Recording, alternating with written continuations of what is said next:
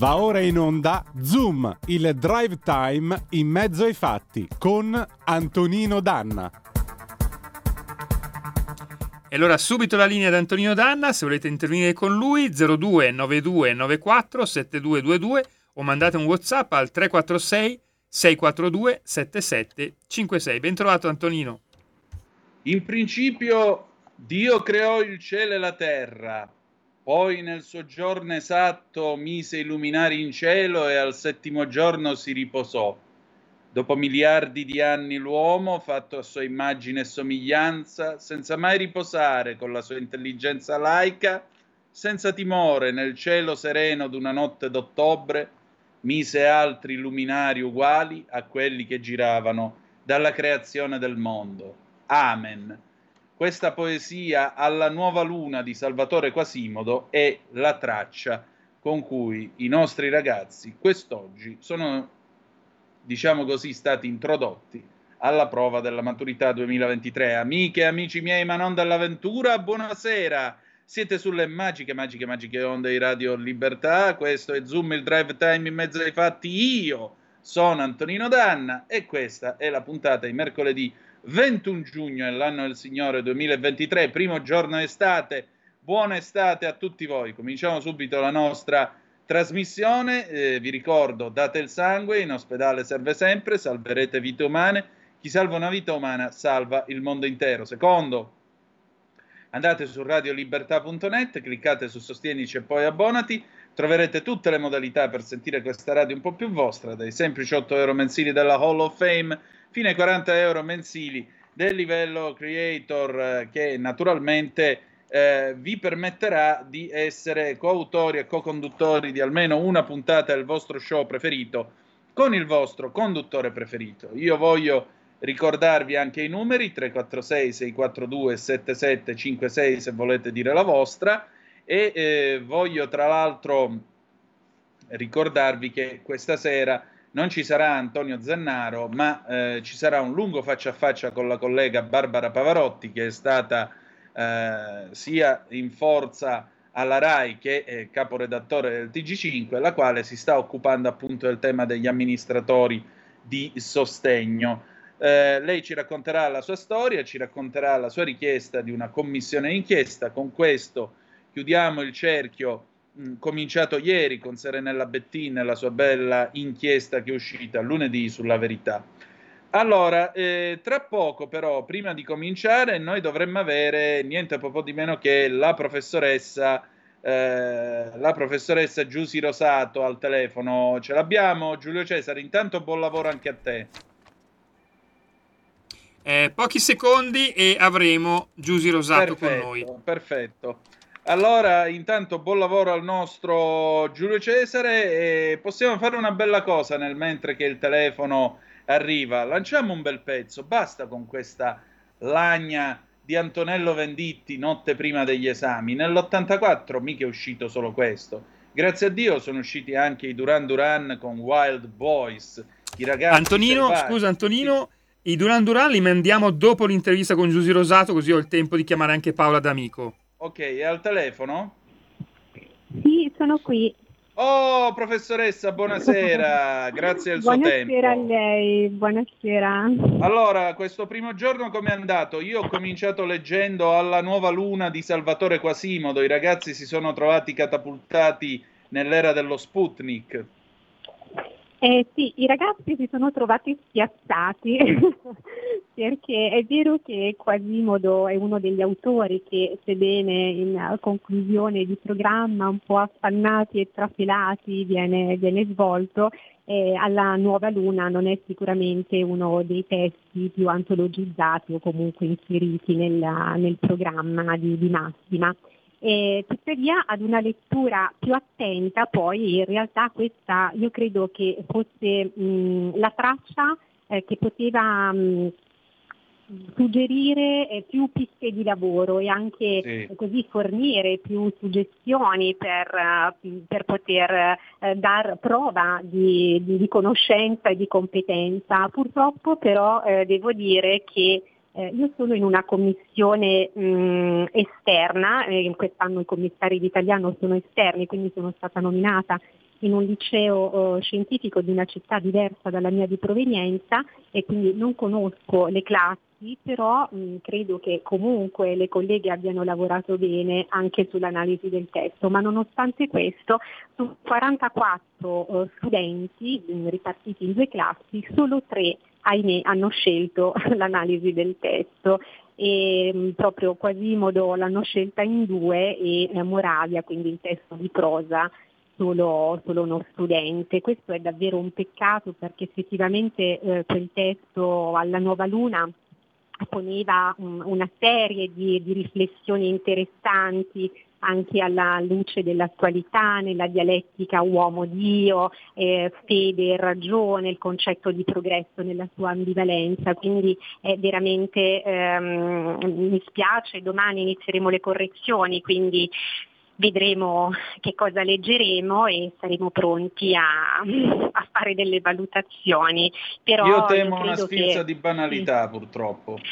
Guardi, è lo, lo, stesso mio timore perché su questi stessi 44 posso dire che ehm, 26 non mi dica hanno WhatsApp, scelto. La, tipologia, eh, la tipologia C, no. che era la tipologia C, eh, la, la, C1 sulla lettera al ministro Bianchi, la C2 proprio WhatsApp e la stragrande maggioranza, ahimè, ha scelto questa tipologia, che è quella, e io l'ho detto fin da subito nel momento in cui è stato consegnato il plico, eh, di evitare proprio questo rischio, un rischio grandissimo di banalizzazione dei contenuti e anche di ovvietà. Perché mh, anche la, la, stessa traccia C2, quella di WhatsApp, effettivamente si svolta bene, però le ripeto, queste sono eh, mie considerazioni alla luce di pacchi chiusi, perché alla fine abbiamo raccolto, ma domani riapriremo i pacchi per le correzioni, e, mh, dicevo, anche quella se svolta bene poteva effettivamente essere strutturata e svolta in maniera seria con una serie di riferimenti anche dotti eh, sul tema dell'attesa, questo topos letterario straordinario a partire dalla letteratura classica, se pensiamo all'attesa del ritorno e nella uh, figura di Penelope, no? fino ad arrivare certo. alla letteratura del Novecento con Montale, il sogno del prigioniero ma eh, purtroppo i ragazzi non, mm, non hanno fatto questo, questo, tipo di percorso, un tema che si poteva poi prestare anche a eh, riferimenti non solo eh, intertestuali ma anche con altre forme di arte, se penso all'attesa di Gustav Klimt che è un dipinto straordinario, o alla stessa mh, forma della, della, musica, alla chiesa di Gaber, ma ci rendiamo conto che i ragazzi non, non fanno questi, questi, riferimenti. Scusi, ma allora chi è che scrive le tracce al ministero? Ecco, Gente chiedo, fuori dal mondo? Me lo, me lo chiedo io sicuramente eh, non... Ehm, magari saranno anche professionisti nel loro ambito, io non, non, non voglio mettere un giudizio, eh, ma sicuramente non sono um, persone che hanno a che fare quotidianamente, con, eh, concretamente con il contingente della eh, realtà eh, scolastica, cioè il tangibile, no? gli studenti, il mondo scolastico con tutte le sue tempistiche, con tutte le sue dinamiche, con tutte le sue richieste, con tutte le sue problematiche, dinamiche e difficoltà, anche bellezze sicuramente straordinarie, eh, però scontrarsi con una realtà che è altro da quella idilliaca che, che si pensa e che poi probabilmente porta a queste menti eh, elette a... Insomma, direi che è bocciata questa maturità come prima prova.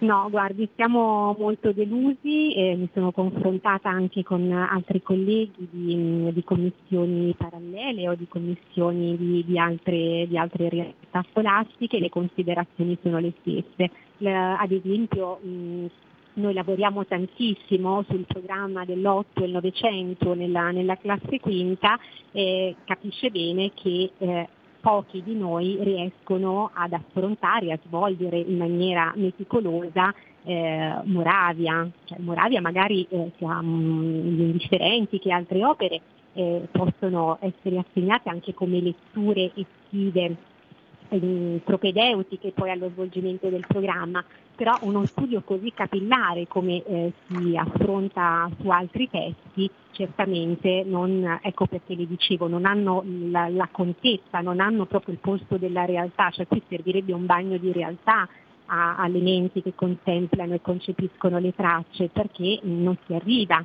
a, a svolgere eh, un autore, un modulo autore, un modulo opera eh, su Moravia come si svolgono moduli opere, moduli, moduli autori su, eh, su, su autori che i ragazzi conoscono sicuramente meglio e sarebbero stati in grado di affrontare e anche, ripeto, di dar prova eh, delle loro conoscenze, delle loro competenze, delle loro abilità, anche più bravi io credo che di fronte a, ad un testo come questo si siano scoraggiati e poi eh, abbiano in qualche modo dirottato la loro scelta su tracce della tipologia B o della tipologia C, rischiando effettivamente di, di scrivere delle ovvietà, delle banalità e questo spiace perché poi li penalizzerà.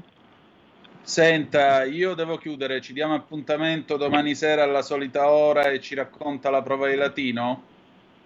Eh, io, no, io sono, un, io sono, in un, liceo scientifico ah, e già, domani, domani loro svolgeranno la prova di matematica, però se vuole possiamo sentirci lo stesso perché io vedrò comunque le prove eh, che bene. verranno assegnate, quindi a quest'ora avrò insomma, il, il polso della situazione se volentieri intervengo anche sulla prova di latino. Non potrò darle la restituzione come eh, in questo caso con numeri concreti perché, ripeto, sono in un liceo scientifico e per loro la seconda prova sarà la prova di, di matematica, però possiamo mm, fare delle considerazioni di più ampio respiro sulla prova in sé, questo volentieri.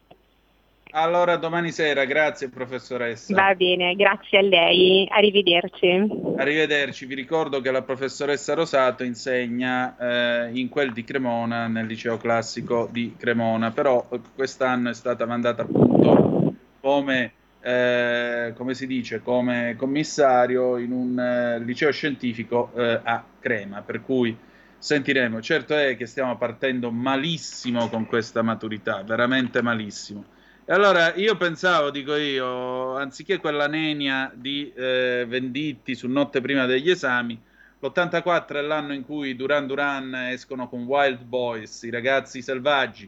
Io spero che ci siano dei Wild Boys che siano affamati e folli anche loro in questa maturità, malgrado la completa e assoluta eh, impreparazione a svolgere le prove che sono state proposte. Giulio Cesare, se sei pronto, manda il pezzo e poi Paola, va bene? Bad boys! Bad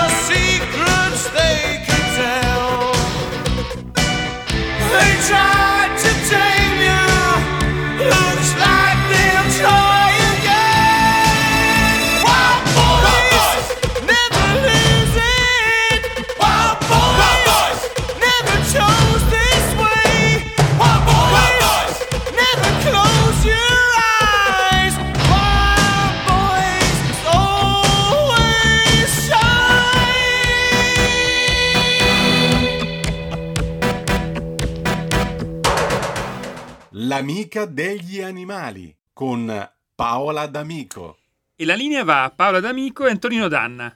Grazie condottiero mio condottiero, siete sempre sulle magiche, magiche, magiche onde di Radio Libertà, questo è Zoom, il drive time in mezzo ai fatti.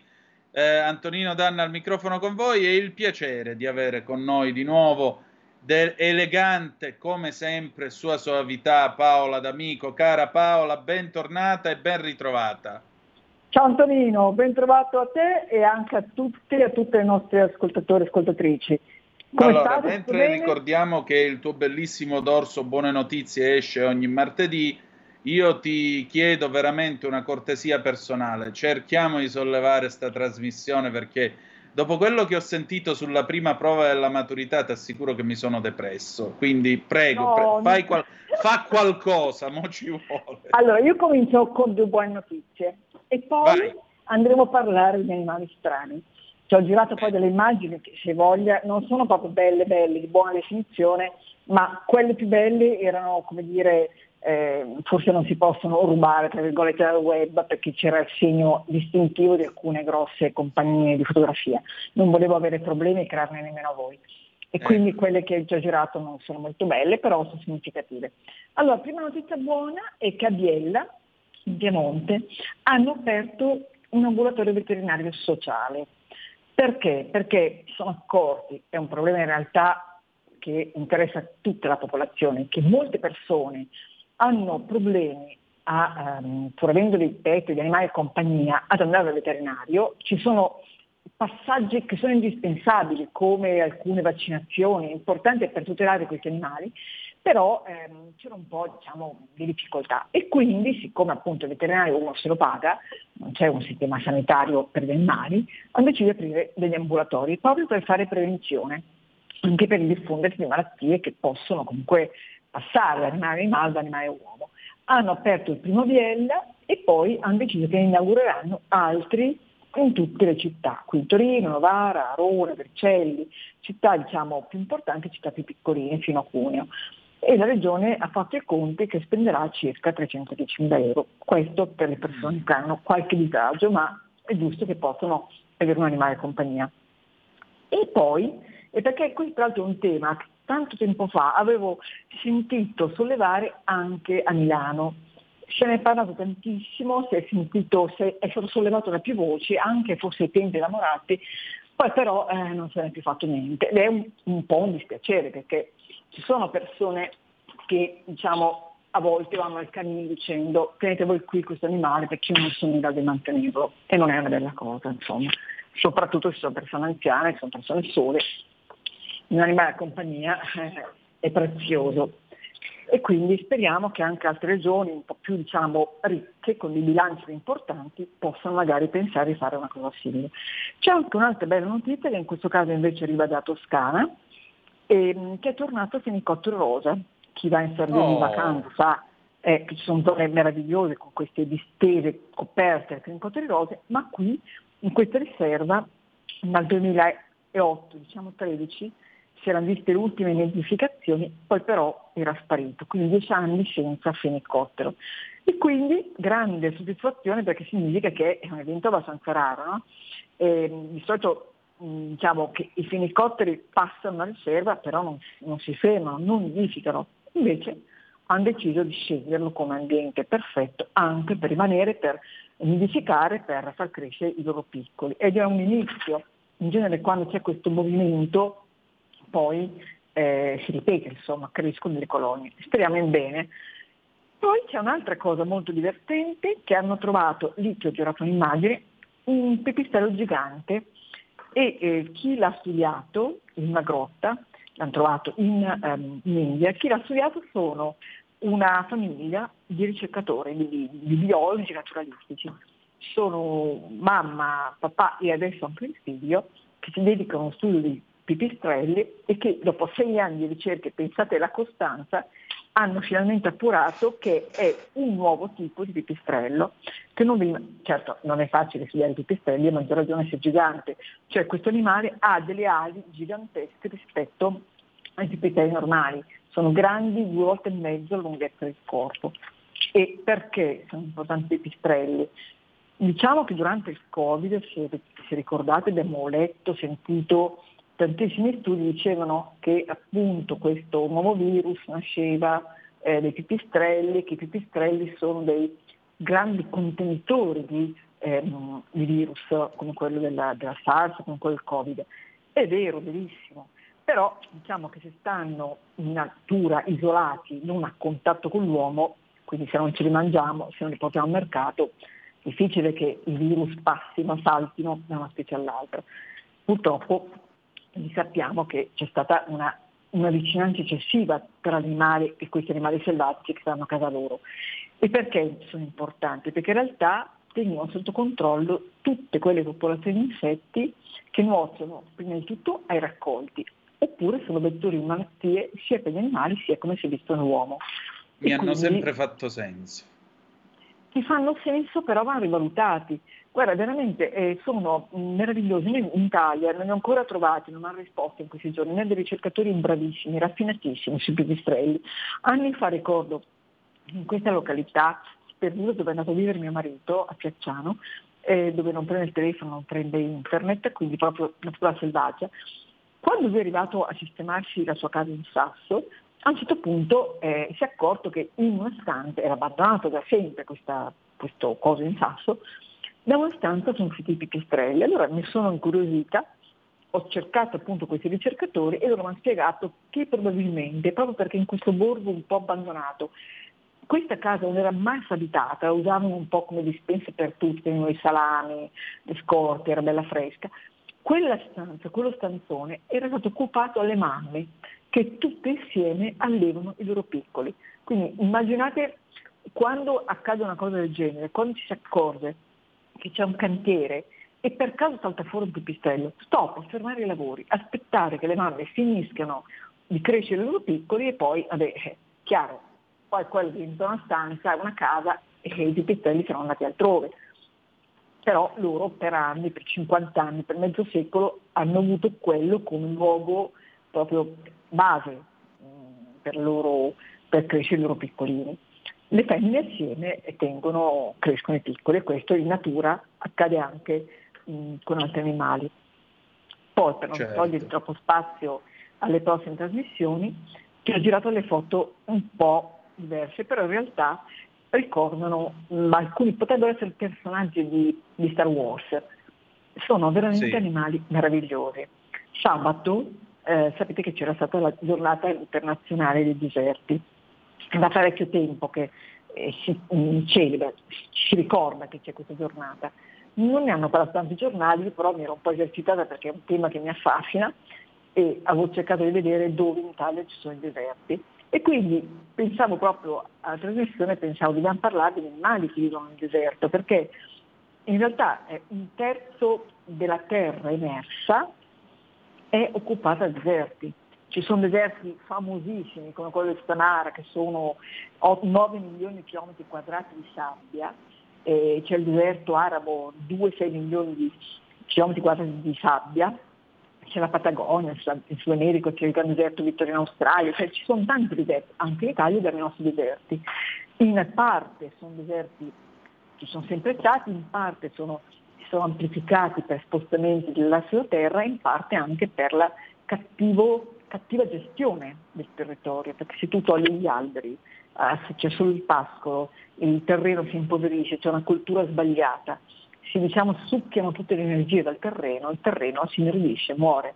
Per esempio eh, mi spiegavano che è molto a rischio tutta la zona del delta del Po, perché dopo che l'anno scorso il Po eh, aveva poca acqua e quindi l'acqua del mare era risalita di 40 chilometri, la pericolosità non era tanto quell'acqua che risaliva nel Po, quanto il fatto che il cuneo salino andava sotto e occupava le falde dell'acqua più arida, l'acqua dolce. Per cui se per caso, per errore, per disperazione per necessità utilizzi quell'acqua salina per le colture, ammazzi praticamente il terreno. Quindi noi non è che non siamo esposti al deserto, dobbiamo veramente alzare le antenne, ma intanto ci sono animali che dovrebbero insegnarci qualcosa. Ti ho girato per esempio una foto della, non so qual hai nell'ordine, a parte il cammello dromedario che tutti conoscono, eh, c'è, c'è una specie di Volpino Fennec, sembrerebbe eh, inquadrato. Bravo, è la volpe del deserto. Quello, il marito commentava prima, diceva, quello sembra veramente un personaggio da, da fantascienza, da Star sì. È un bellissimo volpino, ha queste orecchie grandi, appuntite, e per questo che è famoso in tutto il mondo. E lui eh, scova, sente tutti i rumori che arrivano da sotto la sabbia e quindi becca le prede, ma ehm, diciamo queste orecchie, proprio queste orecchie hanno questa funzione di sentire amplificare i rumori che arrivano dalla, dalla sabbia, da sotto la sabbia, ma sono anche, funzionano come un sistema di raffreddamento, perché proprio per loro dimensioni. Hanno tantissimi vasi sanguigni che no, che le erorano e questo aiuta a buttare fuori il calore e a abbassare la temperatura corporea. Importanti, sono importantissime diciamo, le, le orecchie, un po' come nei cani anche e zampe, insomma, i cani sapete che sudano con le zampe, no? non, con, non, con, non sotto la pelliccia. Poi ti ho certo. girato la foto di un altro animaletto bellissimo, voi sicuramente gli ascoltatori e ascoltatrici troveranno immagini molto più belle di quelle che ho girato io, il diavolo spinoso. Eh, sì. Lo chiamano anche questa specie di, di, di, horridis. Sembra un ragno corazzato, eccolo qua. Ma è, ma è bellissimo e questo vive soltanto proprio endemico nei deserti australiani. Ha un corpo che è coperto di squame spinose, tutto appuntito e questo naturalmente aiuta a difendersi dai predatori e a camuffarsi anche nel deserto, una vegetazione scarna nel deserto. In più queste spine che vedete sono attraversate da minuscoli canali che gli permettono di assorbire l'acqua, la poca acqua, e convogliarla poi alla bocca. È un sistema assolutamente geniale, ingegnoso e sapete che molto spesso le nostre scoperte eh, minano la natura, noi impariamo a copiare la natura. Sì. Poi ti ho girato un altro che secondo me è elegantissimo, bello, non è assolutamente un animale brutto, la iena bruna, che è un carnivoro sì, molto opportunista, la iena si adatta, sta dappertutto, può vivere nella savana ma può vivere anche nei diverti, proprio nei diversi deserti, lei non tanto il dito ma un olfatto straordinario e quindi riesce a localizzare una carcassa a chilometri di distanza. Come il fenne con questi padiglioni auricolari sente qualunque rumorino, sotto la sabbia lei sente i odori, non gli scappa nulla. E quindi in genere possono vivere di notte, possono vivere di giorno, nel deserto sapete che di notte la temperatura cala, e però mh, è veramente anche questo un bel animale. Poi ne ho girata un'altra per completare diciamo, il, che è il coleottero delle nebbie. E lo vedete in questa sì. posizione un po' stranetta, col sedere all'insù, lui cosa fa? Ha escogitato, se vivono sempre nel deserto, un sistema per raccogliere la nebbia, la nebbia che si ferma con l'umidità, quella poca umidità che si può generare nel passaggio notte-giorno quando la temperatura scende per le sali, lui si mette in cima alle dune cerca di sfruttare la poca brezza e acchiappa praticamente le, le goccioline di umidità allungando le zampe.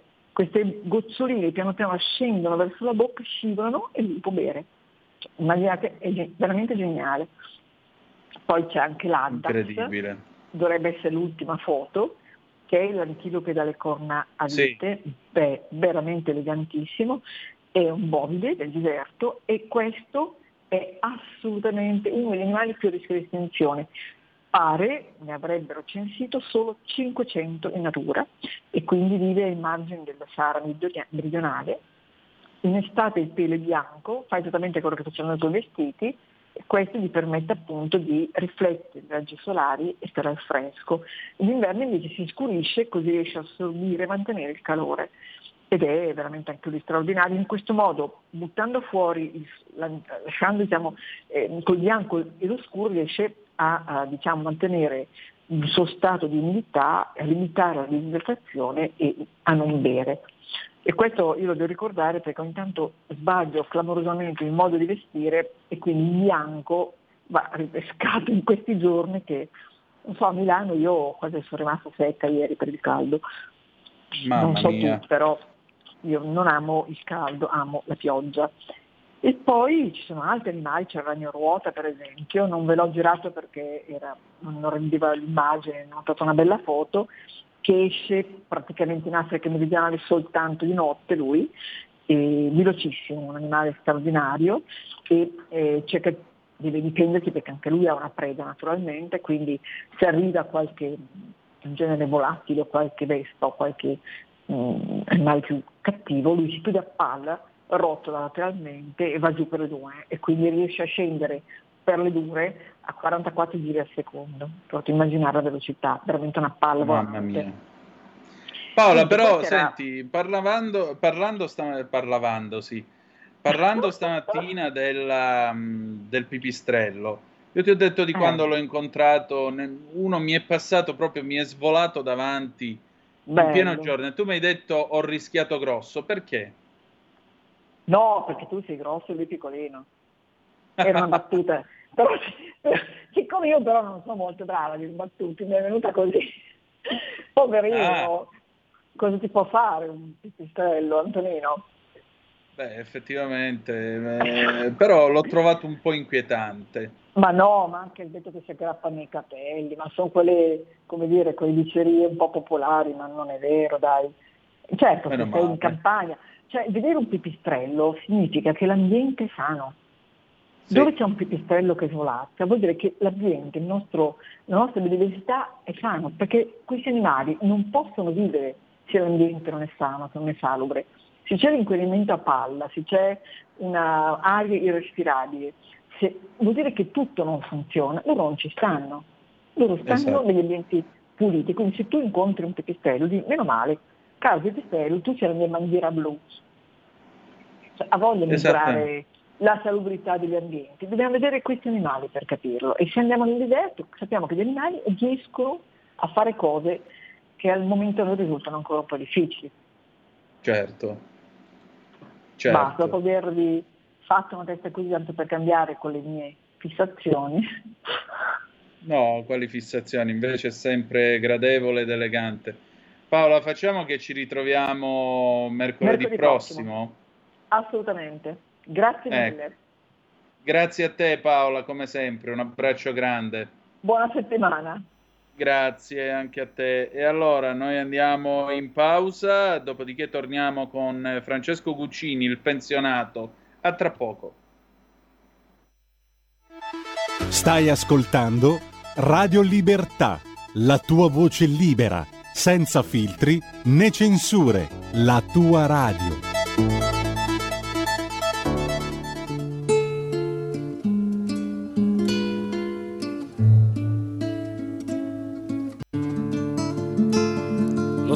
Sento da oltre il muro che ogni suono fa passare l'odore quasi povero di roba da mangiare.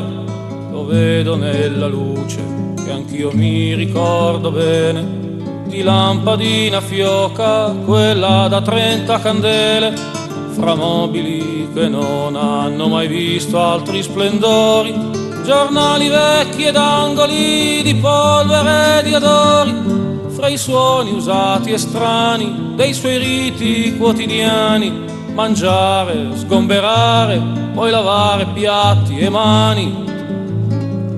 Lo sento quando torno stanco e tardi alla mattina, aprire la persiana, tirare la tendina e mentre sto fumando ancora un'altra sigaretta, andar piano in pantofole verso il giorno che lo aspetta e poi lo incontro ancora quando viene l'ora mia.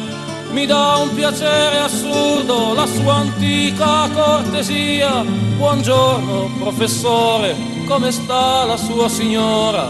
E i gatti e questo tempo che non si rimette ancora. Mi dice cento volte fra la rete dei giardini di una sua gatta morta, di una lite coi vicini e mi racconta piano col suo tono un po' sommesso di quando lui e Bologna erano più giovani di adesso. Io ascolto i miei pensieri corrono dietro alla sua vita, a tutti i volti visti dalla lampadina antica, a quello dove solito di polvere di muffa a tutte le minestre riscaldate sulla stufa, a quel tic-tac di sveglia che enfatizza ogni secondo, a come da quel posto si può mai vedere il mondo, a un'esistenza andata in tanti giorni uguali e duri a come anche la storia sia passata fra quei muri. Io ascolto e non capisco, e tutto attorno mi stupisce la vita come fatta e come uno la gestisce. E i mille modi e i tempi, poi le possibilità, le scelte, i cambiamenti, il fato, le necessità. E ancora mi domando se sia stato mai felice, se un dubbio l'ebbe mai, se solo oggi si assopisce, se un dubbio l'abbia avuto poche volte oppure spesso, se è stato sufficiente sopravvivere a se stesso. Ma poi mi accorgo che probabilmente è solo un tarlo di uno che ha tanto tempo ed anche il lusso di sprecarlo. Non posso, non so dir per niente se peggiore sia. A conti fatti la sua solitudine o la mia.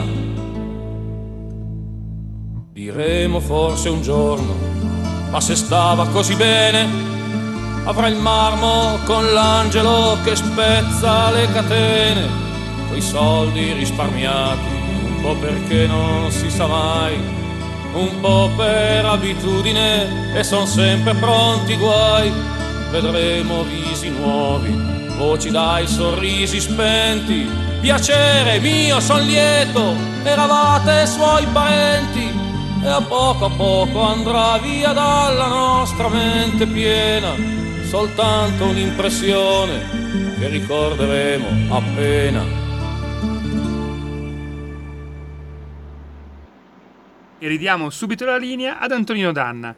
Grazie condottiero mio condottiero, siete sempre sulle magiche, magiche, magiche onde di Radio Libertà, questo è Zoom, il drive time in mezzo ai fatti, Antonino Danna al microfono con voi, questo che avete ascoltato era Il pensionato di Francesco Guccini dal mitico album Via Paolo Fabo il 48 è del 1976. Perché ne parliamo? Ne parliamo appunto perché oggi completiamo questo nostro viaggio attorno al mondo degli amministratori di sostegno. Ripeto, fa molto più rumore un albero che cade rispetto a una foresta che cresce. Noi non stiamo dicendo che chi faccia mm, l'amministratore di sostegno sia un ladro, non lo pensiamo, non lo diciamo. Stiamo dicendo un'altra cosa, c'è qualcuno che se ne è approfittato Barbara Pavarotti è una collega, ha lavorato in RAI, è stata caporedattore del TG5 e lei stessa si è vista portare il suo compagno via, eh, come ci ha raccontato, dall'amministratore di sostegno e sta combattendo una battaglia di verità e giustizia. Ha anche realizzato un docufilm, avremo modo poi di mandarlo in onda più avanti su questa radio.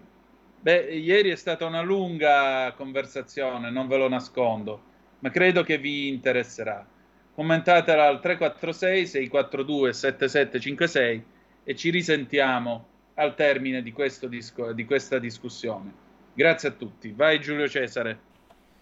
Allora, questa sera Zoom noi concludiamo questo viaggio, almeno per adesso, concludiamo questo viaggio all'interno degli amministratori di sostegno o ADS che dir vogliansi. Ieri abbiamo avuto Serenella Bettin che da par suo ha condotto un'inchiesta per la verità raccontando le storture di eh, questo ruolo che, ripeto, qui non è che stiamo dicendo che tutti gli amministratori di sostegno siano una manica di ladri, stiamo dicendo invece che a fronte di quelli che lavorano coscienziosamente c'è però chi sfrutta tutto questo in una maniera vergognosa, paragonabile a Bibbiano eh, paragonabile, diciamo così, a storie di sfruttamento che abbiamo sentito in questi giorni. La Bibbiano dei nonni è stata chiamata infatti, definita su La Verità. Stasera io ho il piacere di avere come ospite una collega di eh, gran pedigree giornalistico, se mi posso permettere, perché ho con me Barbara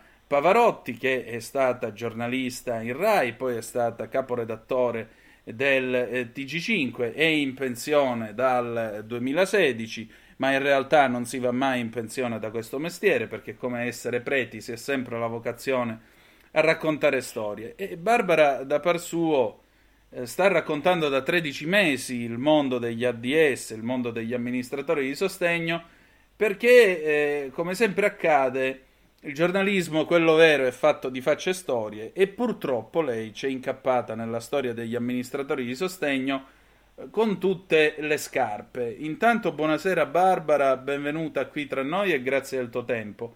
Come comincia la tua grazie storia? A voi. La mia storia comincia a maggio dello scorso anno, del 2022, quando improvvisamente il mio compagno, da ben 13 anni, scompare. Mi lascia un messaggio di aiuto eh, il 10 maggio scorso, da quel giorno non ho mai più potuto richiamare né sentire né vedere. Io pensavo fosse una tragedia, che successo qualcosa, eh, nessuno mi diceva nulla, poi ho scoperto, ma dopo molti mesi, che stava in una casa di riposo per vecchi, messo lì contro la sua volontà e gli era stato subito appena entrato sequestrato il cellulare. E poi scopro ancora un'altra cosa, perché io non lo potevo poi vedere, non sapevo niente di lui naturalmente, ero disperata. Eh, scopro che nel frattempo gli era stato nominato un amministratore di sostegno. Un ricordo corso introduttivo di cui sono venuta a conoscenza molto dopo, perché poi uno si muove da solo e poi comincia a parlare con gli avvocati naturalmente che hanno da fare, in cui io io, che sono la sua compagna dal 2013 e che stavo con lui quando è stato presentato il ricorso introduttivo per la nomina di misure di sostegno, vengo definita l'estranea. Io che in quel momento gli stavo allargando le mutande che gli stavano strette. Allora, e questo è stato dopo, perché io appunto l'ho cercato disperatamente per mesi e quando finalmente, tramite il fascicolo del giudice tutelare, ho saputo dove stesse, ovvero in quale casa di riposo privata di Roma stesse, mi sono presentata il giorno stesso convinta di poterlo vedere, perché era residente da me nel mio stato di famiglia e noi eravamo coppia di fatto in base alla legge Cirinna, quindi come dire coniugi per legge, visto che la legge Cirinna ci equiparava a moglie e marito.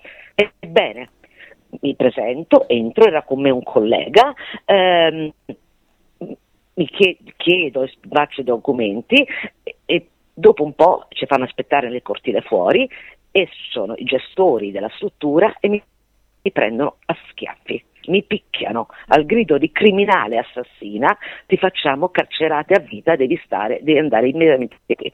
Tutto registrato dal collega che era con me con telecamera nascosta.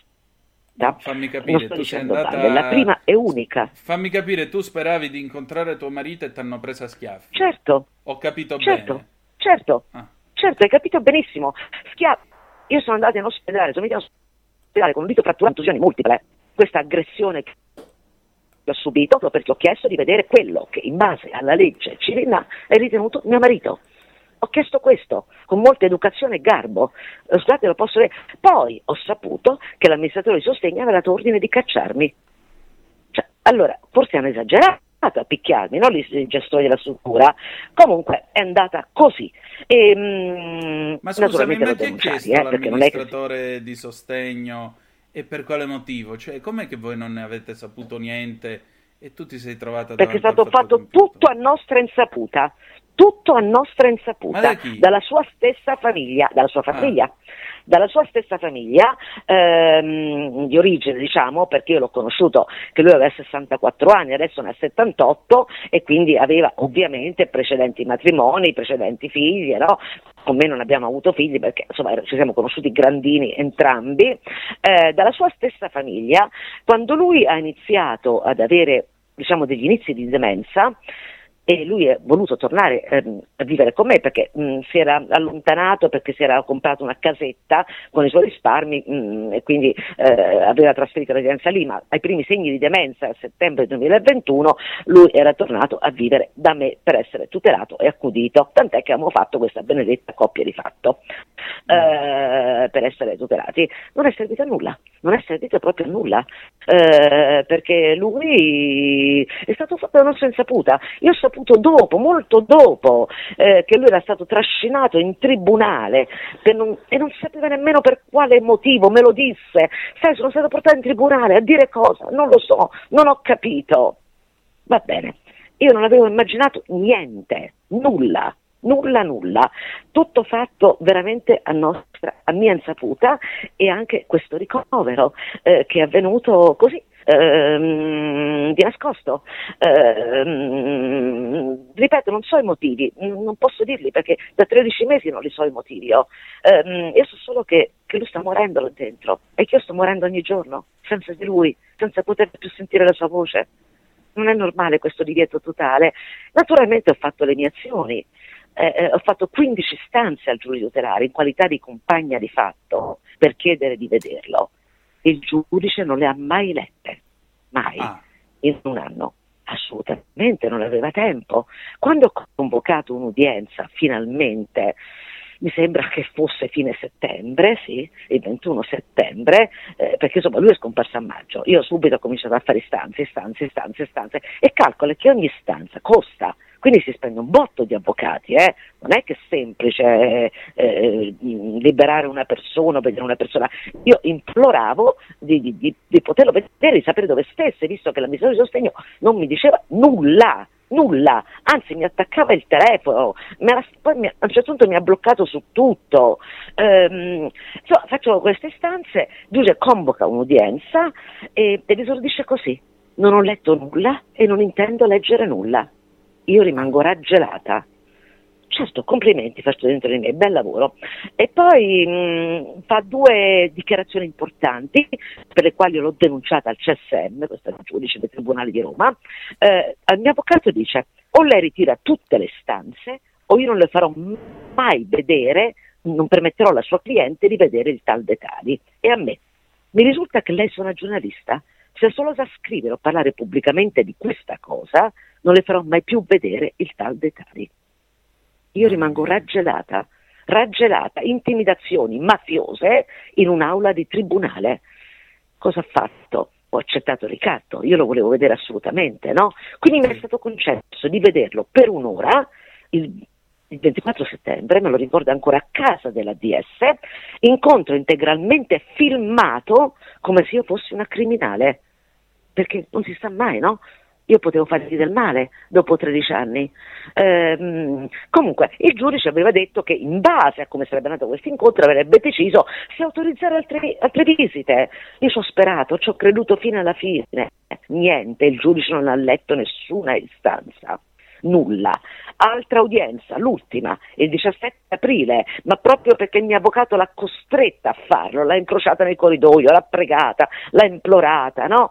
eccetera. Altra udienza in cui il giudice ha decretato che fosse per lei io lo potrei vedere sempre, ma che ogni potere spetta alla DS, quindi il potere di vietare le visite e gli incontri, di decidere tutto. Mani.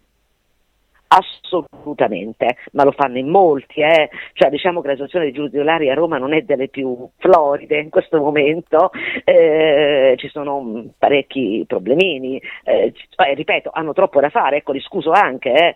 non è che voglio dire, però permettimi, permettimi, quelle dichiarazioni, io ho dovuto fare una sposta al CSM per forza, per forza. Non si e il CSM non in tutto questo fare. cosa ha fatto? Il CSM si è mosso, so che sta convocando le persone perché insomma io ho portato due testimoni eh, delle quelle dichiarazioni, so che sta, vedremo, il CSM in genere sai, può essere che archivi tutto e buonanotte al secchio, non è che i giudici fra di loro poi si toccano tanto, eh? E quindi sai, magari fra mesi mi diranno che hanno archiviato, anzi io rischio pure la controdenuncia per calunnia per aver osato toccare un giudice, eh? che ne so io, non lo so, io so solo che quello che dico è la verità totale, non mi esporrei mai altrimenti. Comunque da lì, da questa mia vicenda straziante, per cui io veramente io, io, non ho potuto, cioè io so soltanto che se tu vuoi uccidere una persona con un inizio di demenza, lo ricoveri, lo togli dal suo ambiente, dai suoi riferimenti spazio-temporali, lo privi di tutto e ovviamente lui, la demenza esplode, lo dicono tutti gli esperti mondiali di demenza, tutti. E, e così è accaduto. Io dai fascicolo del giudice tutelare so che lui ormai è ridotto a una larva non parla, non cammina, non mangia, ehm, non sa più chi è. Ma io lo sapevo, lo sapevo che non doveva essere ricoverato, perché non esiste. Togligli tutto, tutto, tutto il mondo in cui lui ha vissuto. Non esiste. Ricoverato in una villetta in periferia. Eh, per carità, che strazio enorme. Eh, ehm, da questa situazione, che ripeto, sta uccidendo anche me un pezzetto alla volta ogni giorno, eh, perché non è normale, non è normale che lo Stato italiano, io adesso parlo dello Stato italiano, tramite questa legge, la numero 6 del 2004, e quindi suoi pubblici ufficiali, amministratori di sostegno, giudice, eccetera, quello che ti pare, mi vieti di vedere una persona. Siamo all'Argentina de desaparecidos. Io intendo fare causa allo Stato italiano per questo. Perché non, non solo, io credo che tu abbia anche un'altra proposta, o sbaglio? Assolutamente. Io da quel giorno ho cominciato a studiare cosa sono gli ADS e perché. Eh, allora, ho capito tante cose. Eh, innanzitutto che eh, costoro abusano alla grande, sempre, quasi sempre. Eh, trovare un ADS serio, preparato per bene, è un terno all'otto. Sono ADS improvvisati, non formati, tranne quelli formati dai comuni che sono abbastanza preparati, ed è questo il dramma peggiore, a mio avviso, di questa legge, che chiunque può diventare ADS, quando serve formazione, preparazione, empatia, non è che uno si può svegliare un giorno e dice domani faccio l'ADS di nonno, no, non lo puoi fare, perché deve anche dimostrare di avere del tempo e delle doti. Sono stati nominati ADS, ludopatici, col gioco d'azzardo, eh, schizofrenici, che hanno fatto un figli, parliamo di figli, eh, che hanno fatto il male totale dell'amministrata, cosa fa il giudice operare? Quali indagini fa sull'aspirante ADS? Nessuna. Allora, io ho Ma non esiste quindi nemmeno ADS. un albo degli ADS. Allora, esiste un albo degli ADS presso i tribunali, di quelli che sono proposti a farlo, no? come mestiere, diciamo così. Per il resto non esiste nulla, nulla riguardo nemmeno quanti siano gli amministrati, gli amministratori di sostegno in Italia. Non esiste nulla. Il cioè, ora come ora nessuno sa dire dati. quanti ce ne siano in Italia. No. Non lo sappiamo, non lo sappiamo. Si buttano cifre a caso, lo stesso autore della legge dice 500.000, chissà, non lo sappiamo. Veramente questo mancanza di dati è il primo dato essenziale, non, non, non si sa. Allora, gli ADS seri protestano perché dicono noi vogliamo un inquadramento professionale e io ho fatto un articolo per la rivista de, dell'autore della legge no? che si chiama Persona e Danno facendo la mia piccolissima modesta proposta per migliorare le cose un ordine professionale come per i giornalisti, gli avvocati, i notai, gli architetti no? allora volete fare gli ADS almeno due anni di praticantato un esame finale eh, un codice deontologico commissioni disciplinari insomma anche la dimostrazione che sai farlo allora, gli ADS seri vorrebbero questi, ma la legge dice che sono volontari, buoni samaritani. Buoni samaritani? La legge buon... non specifica nulla, nulla. Buoni samaritani, volontari e e di cosa? Di cosa? Che adesso io le, ti, leggo, ti leggo soltanto gli articoli usciti su giornali locali da fine maggio all'altro ieri su alcune ruberie di amministratori di sostegno, perché se le mettiamo in fila tutte quante capiamo quanto la situazione sia arrivata a un punto di non ritorno. Unione Sardeanza, 25 maggio, ADS ruba 620 mila euro ai suoi assistiti in otto anni, dal 2012 al 2020 a ben 40 persone. Ha ristrutturato casa, comprato auto di lusso, ha pagato i suoi debiti. Era un'avvocatessa cinquantenne. Torino Today, 11 giugno, denaro sottratto ai disabili di cui era tutrice, ex assistente sociale sconta la pena al canile, meno male, si occupa di cani. Meglio, Unione Sarda, Nuoro, rubava i soldi degli assistiti, arrestata DS, confiscati 124 mila euro alla DS e al suo coniuge, soldi usati per beni di lusso, cure dentistiche, ristrutturazione di due bed and breakfast. Il mattino di Padova, 15 giugno, si intasca i risparmi della zia, ADS condannata a 4 anni, condannati, non parliamo di indiziati, 84.000 euro da conti della zia ricoverata e nemmeno saltava le rette dell'ospizio. È un giocatore di azzardo, ottimo come ADS. La nuova Sardegna, Oristano, Assisteva anziani disabili, convinse 84enne a dargli 300.000 euro, condannato a 6 anni. Resto del Carlino, 16 giugno, consigliere comunale condannato perché da DS del cognato avrebbe trattenuto soldi. Anza, Sardegna, 13 giugno, lusso con soldi dell'amministrato. In cella DS infedele seguiva anche altre 30 persone. Sto finendo. La nuova Sardegna torna il 14 giugno sul tema, la gestione allegra degli ADS, altri 55 casi al vaglio della procura. Chiudo. La, la nazione 16 giugno, professionista alla sbarra, avrebbe venduto l'auto, del suo figlio alla sorella sua per una cifra inferiore di 5 volte rispetto al prezzo di mercato. Ecco, questi sono solo alcuni, alcune dei titoli di giornali locali mai apparsi su grandi quotidiani, ok, che se li mettiamo in fila, io dico serve una commissione d'inchiesta parlamentare per gli abusi, le ruberie, le truffe, la circonvenzione di incapace. E anche per questi divieti pazzeschi che distruggono la vita agli amministrati perché sequestrare il cellulare a una persona che sta in struttura è la cosa più crudele del mondo, lo dis- disimpara a usarlo in due giorni se glielo togli, due giorni, cioè non si può, non si può. Io adesso sto seguendo il caso di un collega rinchiuso a 68 anni, mi sta mandando messaggi strazianti. Eh, allora, eh, mi dice che lui assolutamente vuole tornare libero, ma non può, perché ha un amministratore di sostegno che gli ha affittato casa sua e lui non può più reggere la vita da prigioniero. Questo mi dice un collega, rinchiuso a 68 anni perché depresso, spendaccione e un pochino bipolare. E allora bisogna renderli prigioniere queste persone? Non esiste. Allora, mm, gli ADS, ti ripeto, qua abbiamo un doppio problema. Gli ADS sono gli unici pubblici ufficiali in Italia, nominati dai giudici Selari, che devono lavorare gratis. Già questo è strano, no? Questa legge. Poi lavorano gratis per modo di dire, perché appunto si prendono i rimborsi ampiamente dagli assistiti, dai conti degli assistiti, di cui gestiscono i soldi, ripeto ma gestiscono anche la vita, l'abbiamo detto, no?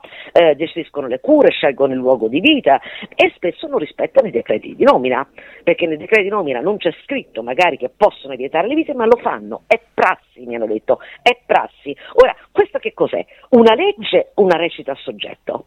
Esatto. Una legge è una commedia dell'arte dove ognuno interpreta il ruolo che gli pare. Sì, sta diventando imbarazzante. del governo sicuramente fondamentale perché la gente sta soffrendo tanto, tantissimo. Ci sono figli che non possono vedere i genitori, ci sono figli a cui la DS nega informazioni sulla madre morente, eh, ci sono compagne e compagni a cui sta strappato l'amore della loro vita e non lo possono rivedere mai più per colpa della DS. Quando lo ritrovano, ritrovano chissà che cosa, non si sa se mai lo ritrovano. Eh, e poi No, ma è assolutamente fondamentale. Cioè, allora io, io dico due cose, due cose. Potete mantenerla questa legge, ma fate l'inquadramento professionale sì. e poi cortesemente togliete i giudici di mezzo. Gli ADS fateli quanto vi pare, ma togliete i giudici perché ogni volta che un anziano, un fragile, un disabile entra in un tribunale è una sconfitta. Si perde, si smarrisce, si, si, si traumatizza perché il destino di un fragile, di un anziano deve essere affidato a un giudice che spesso nemmeno lo conosce, non l'ha mai visto, perché il giudice del mio compagno non l'ha mai visto. È cambiato rispetto a quello che ha fatto il direttore, non l'ha mai voluto vedere. Come dicono giustamente gli ADS seri, i giudici serari dovrebbero andare a casa degli ADS, non convocarli in tribunale, vedere dove vivono e solo rendendosi conto come stanno e dove vivono decidere se ha bisogno di ADS o magari di un caregiver, di un badante, no? Molto certo. più semplice, non lo fanno ovviamente. Questa è una proposta veramente sensata, cioè troppe cose andrebbero cambiate di questa legge e, ehm, e ripeto, passiamo ad abusi e violenze perché chi decide il destino di una persona sono solo due figure, l'amministratore di sostegno è il giudice tutelare che in genere non decide proprio nulla perché si fida ciecamente delle parole della DS, interloquisce solo con la DS. Quindi se la DS gli dice ho ricoverato il tal dei tali, perché onestamente no, in casa non c'era la possibilità, il giudice va bene, ok, se la DS scrive al giudice guarda bisogna vendere casa sua perché mh, non si paga altrimenti la retta, non ci sono più soldi e vendila questa casa. Barbara... Passiamo alla cosa più terribile che stia accadendo, la strage dei vecchi e degli inutili. Esatto. Una disgregazione totale. Senti, mentre tutto questo accade, eh, a maggior ragione però il discorso deve avere anche la sua radice. E ne parlavamo prima di cominciare questa nostra registrazione. Cioè, qui qualcosa è saltato per poter permettere tutto questo. È venuta meno la famiglia sostanzialmente. Ma certo, ma certo che è venuta meno la famiglia, ma certo eh, perché i, gli anziani un, una volta che hanno finito il loro ruolo no? produttivo, di lavoro ehm, e possono essere ancora utili per i nipoti, una volta finito questo ruolo non servono più a nulla, il loro unico diritto è quello di morire e di lasciare il loro bene agli eredi il prima possibile questo non lo dico io, lo dice Natalia Aspesi peraltro, eh? Eh, ma è vero, è vero, mentre mh, costoro implorano questi anziani che io ho ascoltato, ho sentito per il mio docufilm, eh, La prigionia dei vecchi inutili, inutili, mi implorano voglio morire a casa mia, non rinchiudermi. Implorano, siamo un caso straziante di una signora incontinente la quale è stata schiaffata fuori di casa, è stato chiamato un taxi per portarla in casa di riposo ok? E questa signora ha implorato, fatemi stare con voi, figlia e genero, sarò buona, non vi darò più fastidio, niente, casa di riposo. Certo che è saltata la famiglia, e, è saltato, diciamo così, la partnership, la, la, la solidarietà fra giovani e anziani. I giovani, nessuno può pensare pensa più di essere il bastone della vecchiaia dei genitori, è folle, no? non, ci pensa più nessuno ormai. E, e, mm, è vero, è saltata una disgrazia, questa però posso dirlo, tipicamente occidentale sì. tipicamente occidentali sono le più sviluppate, perché più ci, me, la, me, l'hanno detto tanti, perché io insomma, sto facendo anche un altro docufilm, un'altra inchiesta sui migranti anziani. E quindi sto intervistando tanti migranti ehm, di vari paesi, eh, Africa, Filippine, Cina, India, ehm, su come loro mh, com, insomma, trattano i vecchi. E, mh, e se rimettessero per caso in RSA in Italia, tutti dicono no No, assolutamente, mi dicono perché per la nostra cultura è diversa dalla vostra. Voi siete sviluppati e questa cosa dell'essere sviluppati vi ha portato a avere soldi e quindi a mandare via gli anziani. Per noi tenere, custodire un anziano significa aprirci le porte del paradiso e mm, non li manderemo via di casa noi, mai, anche se sono dementi, anche se sono malati, eh, mm, non lo faremo mai. E non so se questa mentalità durerà naturalmente, no?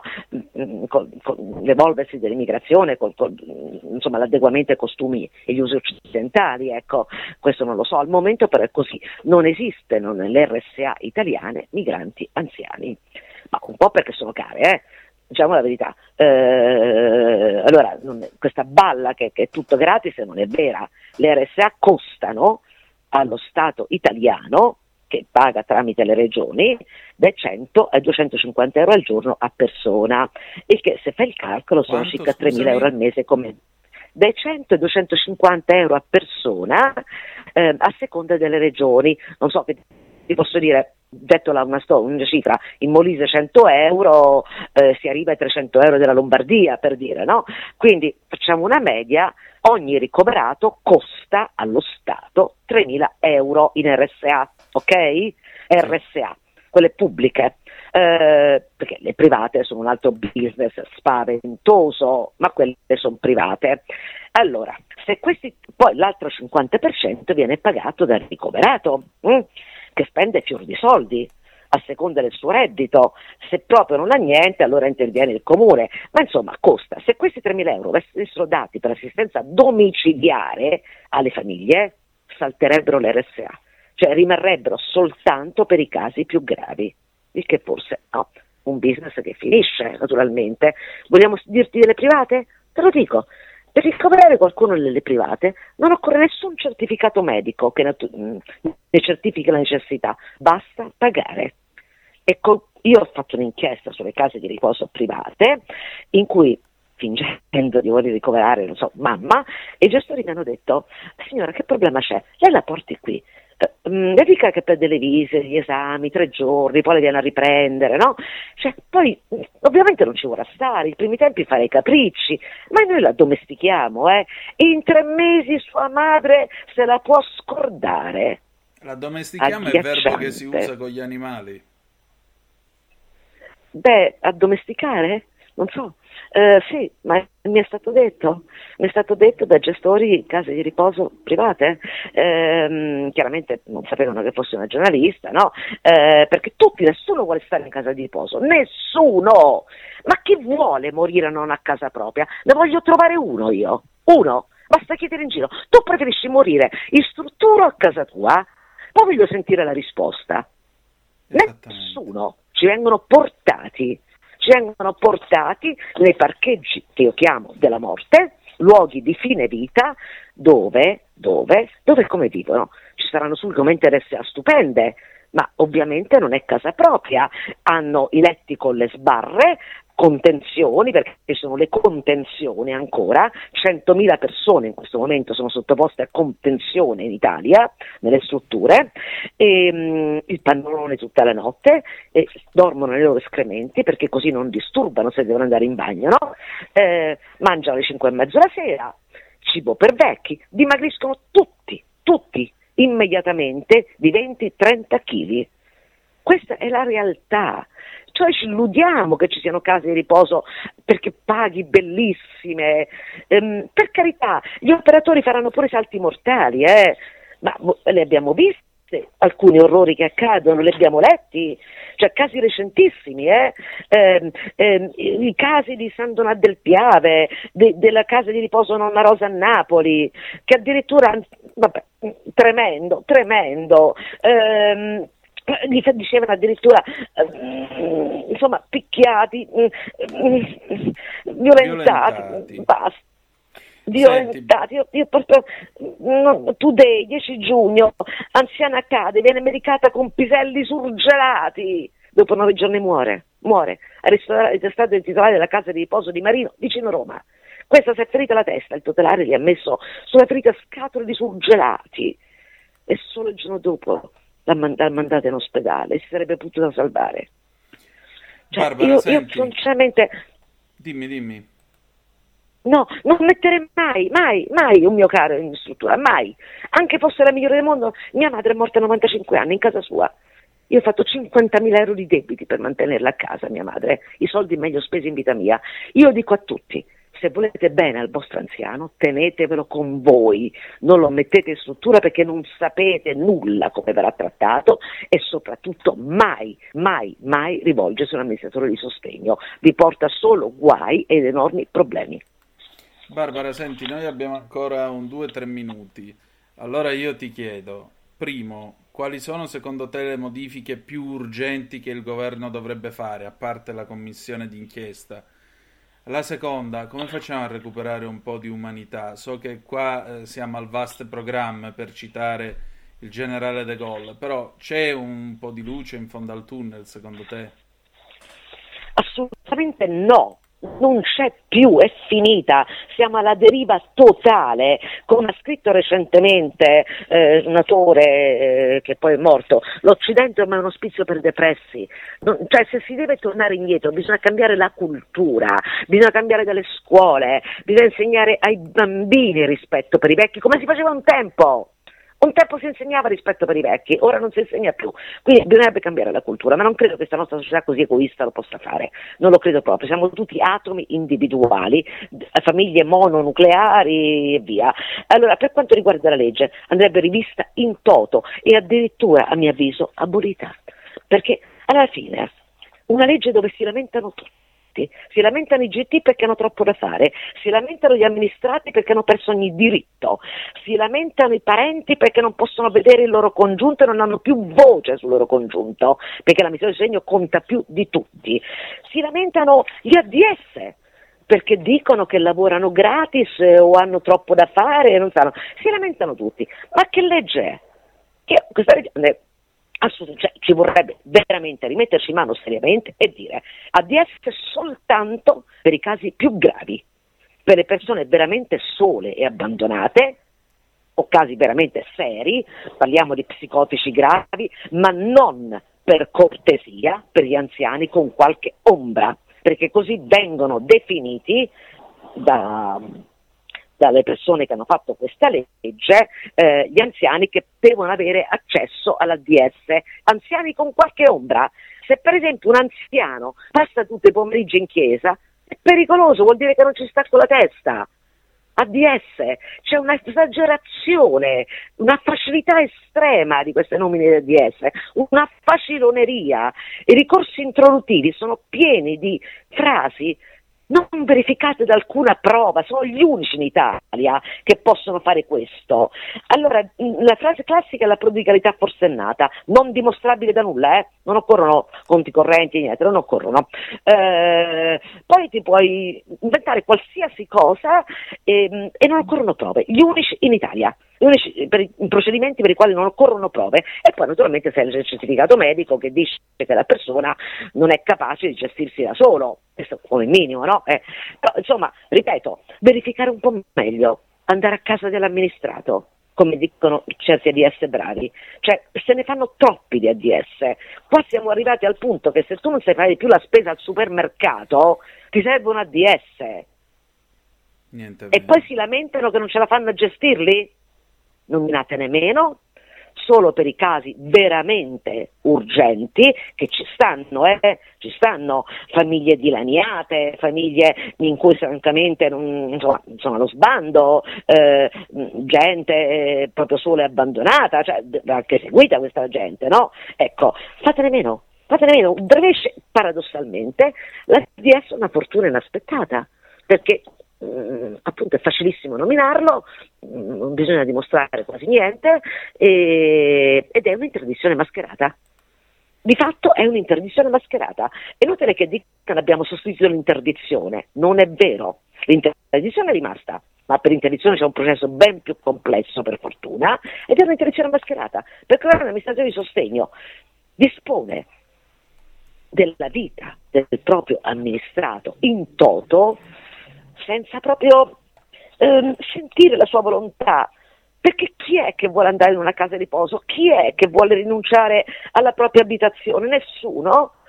Allora è un'interdizione mascherata, non c'è nulla da fare. Quindi la legge va cambiata, ridotto drasticamente, mettere dei paletti alla nomina di esse, eh, sancire quali sono i loro ruoli, diritti, doveri. Qua non si sa più cosa siano, ripeto, non si sa. Ognuno interpreta il ruolo al soggetto, come gli pare.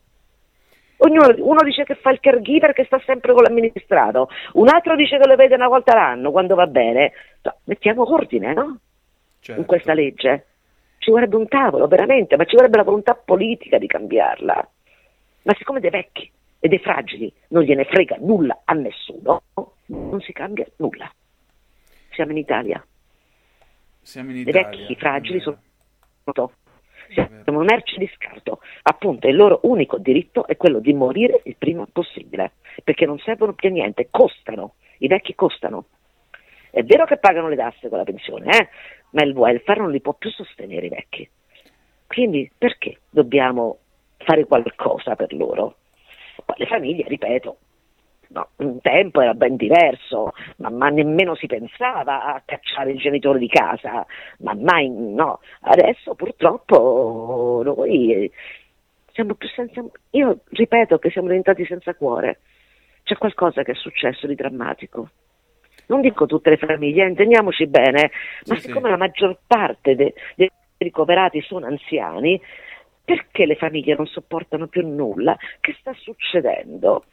Perché non sopportano di avere il nonno un po' rimbecillito che dice 50 volte la stessa cosa che ti chiede? Ma sarà così un dramma? No, non lo è. È un po' di fastidio, un po' di noia, è che tutti lavorano, hanno da fare, hanno fretta, non capiscono che anche loro, se, se non avranno la fortuna di diventare vecchi, saranno così.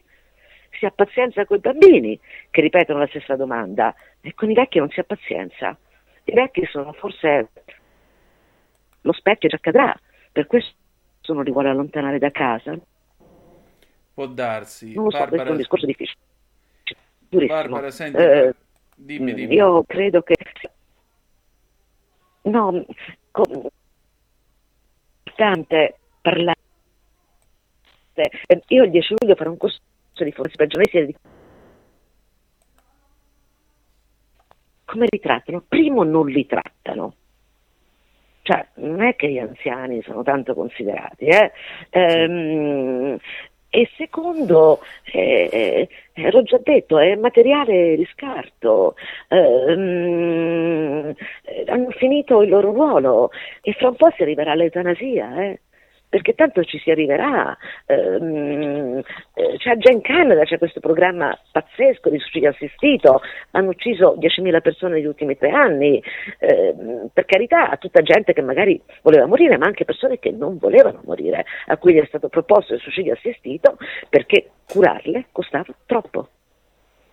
Eh, insomma alcuni infatti hanno rifiutato, hanno raccontato la loro storia no? eh, di, di, di, questo programma canadese, ma anche Portogallo ha approvato, sembra recentemente, la legge sull'eutanasia. In Italia non si fa chi chiede l'eutanasia, cioè tutti vogliono morire, cioè, o meglio, vogliono morire, per carità, io non metto in dubbio no, che uno che è condannato a una vita no, voglia mettere fine alle proprie sofferenze. Eh, però temo, temo, temo che ne vedremo delle brutte nei prossimi dieci anni per gli over 75. Speriamo e mi fa terrore no, questa cosa. No. Senti. Ma io ci provo, ci provo a puntare il dito eh, sui nostri vecchi. Ehm, sui nostri anziani, ehm, ci provo disperatamente, ehm, ma mh, mm, questa legge non li ha favoriti gli anziani, questa legge che accomuna gli anziani ai tossicodipendenti, agli psicotici gravi ai fini della tutela legale, non li ha favoriti, li ha uccisi. E allora senti, li ha dati un padrone. Saremo, saremo qualcuno in più a puntare il dito su questo e a sperare ovviamente di dare giustizia ai nostri vecchi. Magari. Grazie, sarebbe fantastico perché davvero ehm, eh, dobbiamo, io, so, noi stiamo facendo una ripetizione al Presidente Mattarella eh, mm. perché mm, mano a, faccia rimettere mano a questa legge, ehm, non, non, può più esistere eh, questo affidamento, un amministratore di sostegno che diventa il padrone totale della persona che ha più potere della famiglia, dei compagni, delle conviventi. E poi questa legge cosa fa? Altra follia, per cui va rivista. Allora riconosce il ruolo importante dei parenti fino al quarto grado, spesso mai visti né sentiti, e non quello degli amici più cari, che magari sono stati ben più vicini alla persona, no? del parente certo. di quarto grado o appunto oppure de, de, delle compagne o dei compagni non tra virgolette ufficiali no? Eh, insomma, è una legge che, ripeto, o si rivede o qua avremo tanti, tanti altri casi, noi mi stanno scrivendo in tantissimi, mi chiedono eh, persone che dicono appunto ma mm, eh, sono caregiver di mio padre, voglio stare con lui, la casa è sua, la DS gliela vuole vendere e lo vuole mettere in RSA, che devo fare? Che devi fare? Non aprirgli la porta, ma se non apri la porta all'IS lui arriva con i carabinieri e ti porta via il padre. Non ho parole. Siamo arrivati a un peggio della tutela legale USA. Eh, questa tutela esiste negli USA, in, in, Australia li chiamano guardianship, guardiani. Ecco, anch'io li chiamerei guardiani più che amministratori di sostegno, perché il sostegno non c'è veramente in tutti i casi, tutt'altro. Eh, guardiani. E, e spero che il mio docufilm, La prigionia dei vecchi e degli inutili, che una marea di proteste, di testimonianze, scuote le coscienze. Lo spero Dove tanto, non è un lavoro. docufilm? È su internet, è su internet, basta digitare la prigione dei vecchi e è su internet, ma ripeto, non è un lavoro, è una missione disperata. È su internet, sul mio canale YouTube, comunque è su internet, digiti la prigione dei vecchi e degli inutili e si trova. E quindi sarò molto felice se gli ascoltatori di Radio Libertà lo vedono e magari si scuotono le coscienze. Ecco. Beh, se ci autorizzi noi potremmo anche mandarlo in onda, perché siamo sì, certo. anche una radiovisione. Eh, ma certo che autorizzo, certo che autorizzo, ci mancherebbe altro, io l'ho ah, fatto non per me, ma per tutti, l'ho fatto, l'ho fatto, io con la regista Roberta Zanzarelli, siamo una squadra, siamo in due, in due, e due donne che si sono messe in testa una missione disperata, salvare i nostri anziani sequestrati, ehm, che devono, condannati a finire la loro vita nei parcheggi della morte, negli ospizi. È inutile chiamarli case di riposo, villa di qui, villa di là, nomi gioiosi, inneggianti al bello, al bene. Un tempo li chiamavamo ospizi. Perché dobbiamo cambiare i nomi? E anche la denominazione insomma un po' ingannevole no, ormai, eh, cioè il linguaggio è tutto, è forma, cioè non è soltanto forma, è sostanza il linguaggio. Eh. Quindi li chiamavamo spizzi, chiamiamoli ancora spizzi perché tali sono. Eh, poi vabbè, residenze sanitarie assistite, ehm, Villa Gioiosa, Villa della Pace, Villa de, della, eh, o nomineggiati a santi, sono ospizi, eh, sono posti in cui gli anziani stanno fra di loro con gente ancora più grave di loro e non è giusto che ci stiano. Eh, ho il caso di una signora che voleva uscirne perché stava con un'altra di 96 anni più vecchia di lei 10 che tutta la notte chiamava mamma aiuto, mamma aiutami. Ma non mm. vi strazia il cuore questa roba? a me lo strazia. E questi altri anziani maltrattati in questa casa di riposo ehm, che avevo letto, che ho letto recentemente, eh, mi sembra appunto questa casa di riposo Nonna Rosa di Napoli, no? sette, sette, operatori sono stati arrestati, ehm, dicevano mm, con i maltrattamenti, mammina aiutami, mammina mia aiutami un altro che aveva fame e l'operatrice alimenta sull'orario, a mezzanotte devi dormire, hai già mangiato, non era vero, erano le 9.40 e lui, che male ho fatto io, che male ho fatto io. Queste sono tutte cose che hanno diffuso le forze dell'ordine, eh? dichiarazioni, mm, quindi sono atroci. Ora, so, dice non accade dovunque, i controlli, i controlli non sono veri. I controlli, e io l'ho saputo, allora per legge della regione bisognerebbe che i controlli fossero fatti annualmente dai comuni e dai municipi. Allora, è una be- burla, proprio una burla. Ehm, non li fanno, perché dovrebbero anche inviare un report annuale alla regione.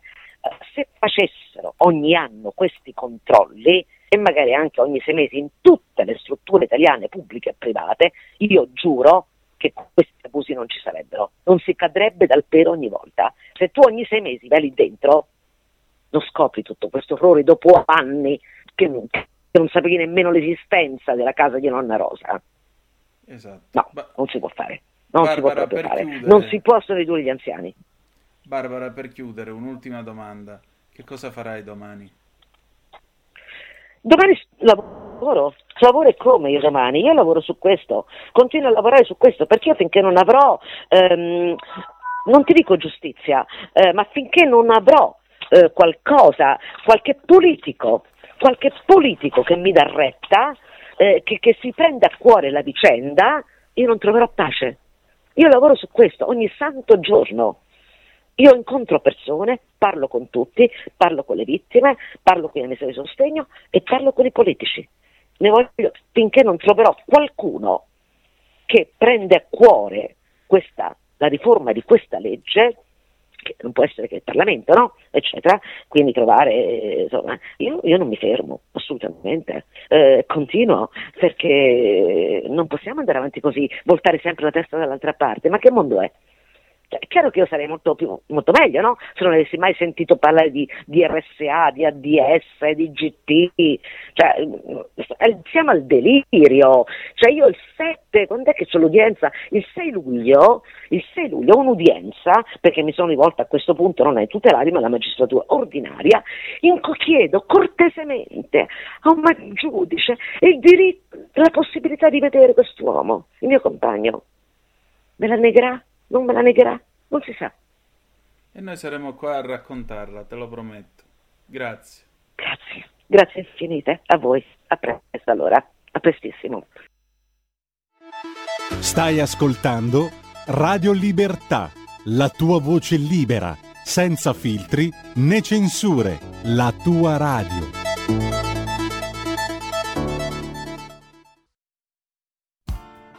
Tutte le domeniche, dalle 8 alle 10, la rassegna stampa del giorno e alcuni dei fatti principali della settimana che si è appena conclusa, con ospiti e telefonate in diretta. La domenica mattina non perdere contatto con la realtà su Radio Libertà, senza filtri né censure.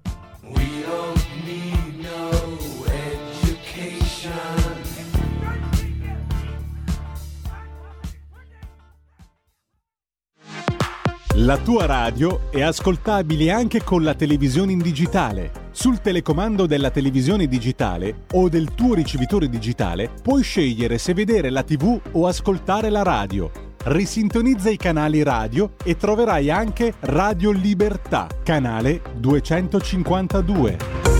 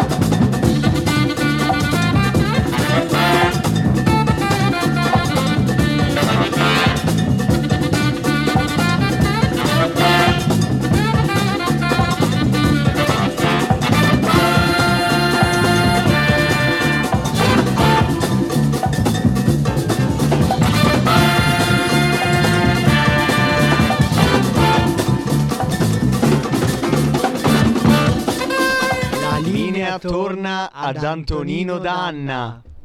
Grazie cari barbari eleganti, ancorché in maniche di camicia, però siete giustificati dal caldo incipiente e vi ricordo che tra poco dopo di noi appunto ci saranno i barbari eleganti che saluto 0292947222 se volete essere dei nostri oppure 346 642 7756 per le vostre zappe. Avete ascoltato Mongo Santa Maria con Cloud9 del 1969 avete ascoltato anche le parole di Barbara Pavarotti a proposito degli amministratori di sostegno. Va ricordato Sava Sandir che noi eh, siamo qui col microfono pronti ad ascoltare qualunque replica, obiezione o integrazione. Ma c'è una telefonata, pronto chi è là? Eh, pronto da, da San Assino, da Milano. Buonasera, dici. allora, io ho seguito con attenzione le, le, le, le, parole e tutto il racconto della Pavarotti sì. Barbara e Sì. sono rimasto un po' diciamo scioccato perché io ritengo che quello che ha detto e quello che ha raccontato eh, si avvicina molto alla, alla verità, alla realtà. Eh, perché questi buoni samaritani, eh, amministratori di sostegno che a volte si qualificano come dei santi veri e propri, hanno un comportamento diciamo da, da vomitevole. Io uso questi aggettivi altrimenti mi becco una montagna di querele.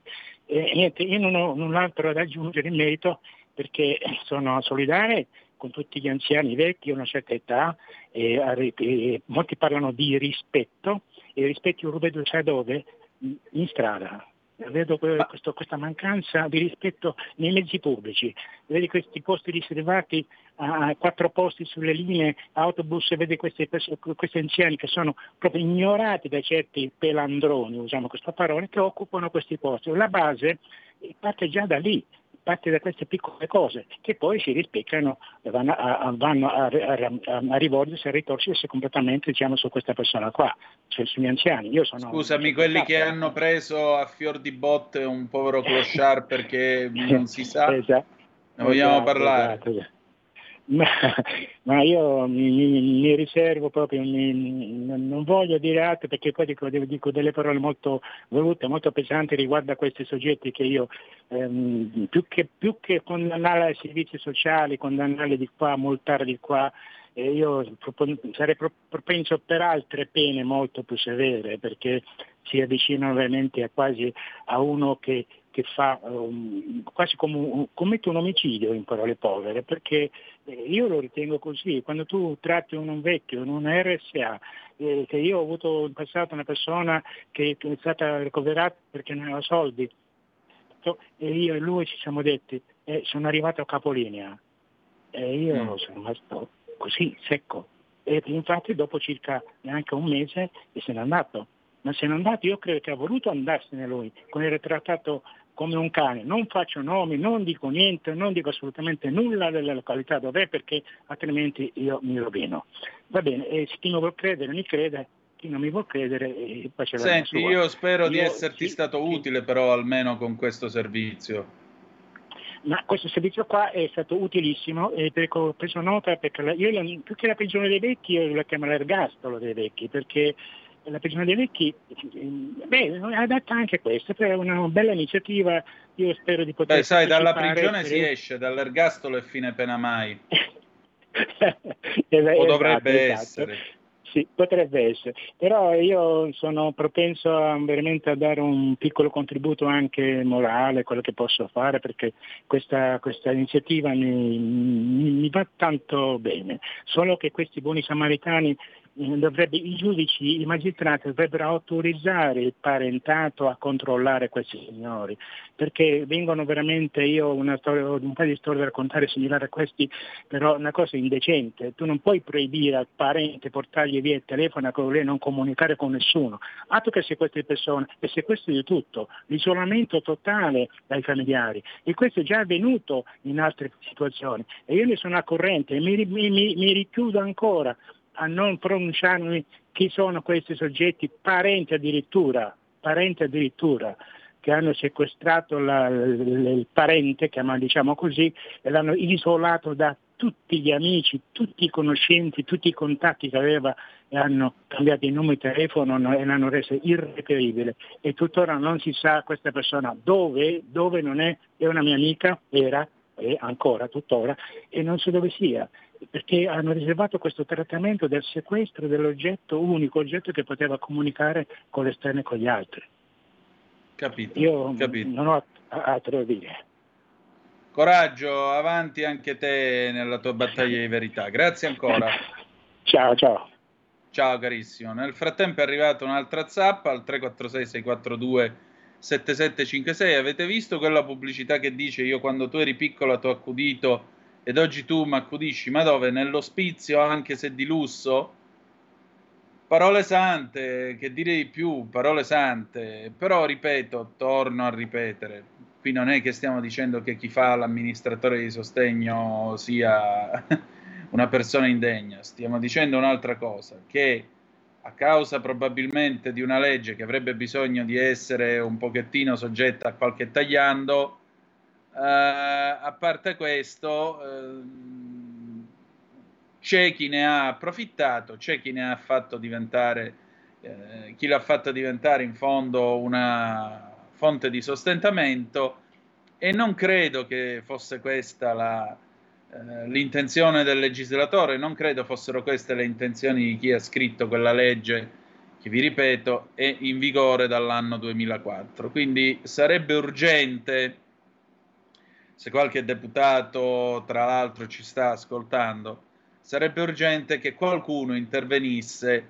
e intervenisse con delle modifiche legislative sostanziali ed eventualmente, perché no, anche con la, con, con la eventuale commissione di inchiesta, purché la commissione di inchiesta, questa è la, diciamo così, questa è la piccola eh, nota a margine che io faccio a quello che ha detto Barbara Venditti. Eh, la commissione di inchiesta a me va benissimo, purché non sia una commissione di inchiesta all'italiana che viene fatta alla fine sostanzialmente per, infanga- per insabbiare le cose in modo tale che così facciamo un po' di casino facciamo qualche riunione, poi alla fine un documento finale e abbiamo fatto la commissione d'inchiesta.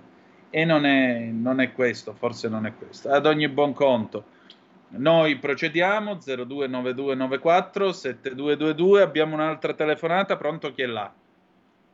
Sì, Antonino, ciao, sono Alessandro da Bologna. Oi là là, che mi dici? Bentornato. Tutto bene, tutto benissimo, tutto benissimo. Dici un po'. Allora, ehm, volevo, volevo, parlare di un'esperienza mia eh, che ho diciamo, vissuto ehm, per una persona anziana. Una mia zia, piuttosto anziana, eh, ha avuto, è stata sempre bene, a 83 anni ha avuto un ictus che l'ha lasciata senza la parola, eh, però mh, assolutamente lucida, anche fisicamente eh, insomma, è, è, rimasta integra. Ecco sì. eh, è stata per alcuni mesi in un posto eh, a mh, pagamento a 4.000 euro al mese. Okay? Salute. Quando è, mm. uscita, quando è uscita da questo posto ed è venuta tre settimane a casa mia, perché le abbiamo riservato una stanza per lei, lei ci ha fatto capire che quello che aveva subito era stata una violenza. Perché? Perché pur a 4.000 euro al mese, alle 8 e mezza indipendentemente da tutto, tutti si va a letto, si alzano le sbarre di contenimento e a questi anziani viene messo il pannolone. Anche a una persona che fisicamente ce la fa, che potrebbe andare in bagno, che è assolutamente autonoma, eh, anche una persona così viene obbligata a farsela addosso. E quindi lei mi diceva, ci faceva capire che questa era stata una violenza per lei, che aveva subito in un posto insomma, molto costoso, ecco, 4.000 euro al mese a casa mia sono un sacco di soldi. Anche a quindi, casa mia. Ecco, quindi, quindi mh, come posso dire, dall'altra parte io sai che faccio l'assicuratore e capisco sì. anche eh, gli inservienti che dicono io non voglio avere storie, io so che alle otto e mezza devono essere tutti a letto perché poi l'anziana che magari sta benissimo però cade in bagno si fa male e io sono responsabile. Ecco, la situazione della terza età anche in strutture piuttosto costose è una situazione particolare. Eh, insomma, secondo me la nostra società mh, merita di, come posso dire, questa situazione merita una riflessione. Ecco. Eh, Antonino, ti saluto, ti ringrazio. Buona Grazie serata. a te. Un abbraccio e buona estate. Altra telefonata, pronto chi è là? Eh, ciao Antonino, sono Ferdinando, telefono del provincia di Verona. Beh, eh, Ferdinando, dici tutto. Eh, dopo aver sentito quello che ho sentito, eh, c'è veramente paura da, da, diventare anziani. Ma detto questo, detto questo tu parlavi prima del discorso della volontà di cambiare certe regole, certe leggi, ma siamo sicuri che c'è questa volontà? Perché eh, con tutte le leggi che abbiamo in, in, questo, in, in questo, ordinamento sono tutte interpretabili e tutte, eh, sono tutte discutibili. Allora ti faccio l'esempio come, come l'ultima legge che vuole fare Salvini riguardo della patente. Eh, è un, una legge chapeau bellissima, anzi io ho un figlio di 19 anni guarda, sto solo sperando che venga fuori questa benedetta legge perché almeno porta a tre anni il discorso della, de, de, de, grosse cilindrate e via dicendo. Però è venuto fuori la legge il discorso per dirti dell'alcol test e della droga. La droga non si può fare perché eh, nel momento in cui uno eh, si, si, fa eh, eh, eh l'analisi si, si, scopre che questo potrebbe essere eh, eh, soggetto a, a, a uso eh, nell'immediato oppure nel, nell'uso eh, eh, precedente, magari 3-4 giorni, una settimana, un mese. Allora la domanda è questa. Allora, permettiamo che un drogato con questa legge che lo, lo assicura che può eh, viaggiare in qualsiasi momento, può praticare eh, un, un, omicidio, un illecito, un qualcosa, perché ricordiamoci che anche i politici eh, con la prova del cappello vorrebbero fuori che sono tanta gente che fanno uso di sostanze stupefacenti e questi criminali sono quelli che dopo prendono, eh, eh, prendono, eh, prendono decisioni importanti nella nostra vita quotidiana. Allora, quando sento, quando sento, che non si può perché allora l'alcol è possibile perché è immediato e se tu hai fatto uso eh, il, il, giorno prima non viene mica visto nel, nel test, se lo fai immediato viene, viene, fuori, mentre nella droga questo non è possibile, eh caspita, allora io farei una legge, tu cur, bene, tu sei un, un drogato, ti, ti, tu non puoi prendere eh, la possibilità di, di, di esercitare eh, colui che può andare in giro con la macchina o esercitare decisioni a livello politico perché è drogato. Caro mio, tu hai, l'esame di capello, ti, ti, è venuto fuori positivo, bene, ti tolgo la patente, bene, ti tolgo la, la possibilità che tu possa diventare un politico, prendere decisioni. Questo sarebbe importante, perché sennò sono tutte leggi, leggine, che dopo alla fine non servono a niente. Perché allora io sono un lavoratore, io devo essere azzaro nel lavoro, vero? E se mi dicono con, con, con, con una voce di d'arco, giustamente eh, mi fanno il paiolo. Però secondo te è normale che avendo tanti amici che si fanno canne, cannoni, eh, tiri di coca, tiri di eroina, questi possono esercitare nel, nel, quotidianamente il loro operato? Allora, allora eh, con la scusa... Non lo, è, non lo è, e detto tra noi, questo antiproibizionismo ha anche rotto i cabasisi. La droga è merda, punto. Bravo, la droga è proprio merda. E allora tu eh, non puoi mica Finiamola. pensare che Pronto? La droga è merda, amico mio, basta così. Cioè, non credo sia il caso di dire altro e tu hai pienamente ragione. Tutto qui, caro Ferdinando. Ultima chiamata. Ragione. Un'ultima telefonata, pronto chi è là? Pronto, buonasera Antonino, Antonello Quella... del Veneto. Ciao Antonello. State veramente toccando un argomento non scottante, ma direi quasi da missile ipersonico quello degli Ti ringrazio, insomma, cerchiamo di fare del nostro meglio, lo sai. Dimmi, dimmi. Sì, quello degli amministratori di sostegno e delle cooperative collegate all'amministrazione di questi poveri anziani, i cui familiari purtroppo sono troppo presi da lavoro, problematiche familiari che non possono guardare come invece i bravi meridionali meritano di elogio perché guardano con affetto e interesse i loro genitori anziani. Beh, ti dico francamente, il mio parere è questo. Quella degli amministratori di sostegno è diventato un vero e proprio business. Sì. Bisogna che i politici ci buttino non una lente, ma una di quelle lenti da Google Chrome, perché qui si inseriscono diversi personaggi o cooperative che con la scusa di amministrare un poveretto che ha un bel patrimonio e anche se hai i familiari che non pagano subito, questi cooperative o amministratori si possono rivalere poi a defunto avvenuto sul patrimonio di quella persona Eh, qui c'è un grande varco. Ci sono degli egoismi da avvoltoio in questo argomento. Tu ti ricordi come sono nati gli ospedali italiani? Gli ospedali italiani sono nati con il contributo delle suore, soprattutto, sì. che per motivi di amore per il prossimo si spendevano 20 ore al giorno per curare le persone. È questo l'incentivo, è questo lo stato d'animo che motiva gli amministratori di sostegno, che motiva queste cooperative che vorrebbero amministrare il vostro anziano da 4.000 euro al mese? Questa è la domanda che i politici devono porsi. Grazie, grazie, grazie. Grazie a te Antonello, comunque eh, vorrei dire, io credo che assistere un genitore non è questione né di nord né di sud perché voglio dire ne ho viste anch'io di famiglie nel, nel settentrione d'Italia assistere i genitori fino alla fine e lottare per poterli assistere, per cui non è credo una questione di latitudine, è una questione di società che sta mutando e su questo hai pienamente ragione amico mio. Allora, noi abbiamo finito, ragazzi. Vi ringrazio per la vostra pazienza e cortesia. Vi ringrazio per le telefonate.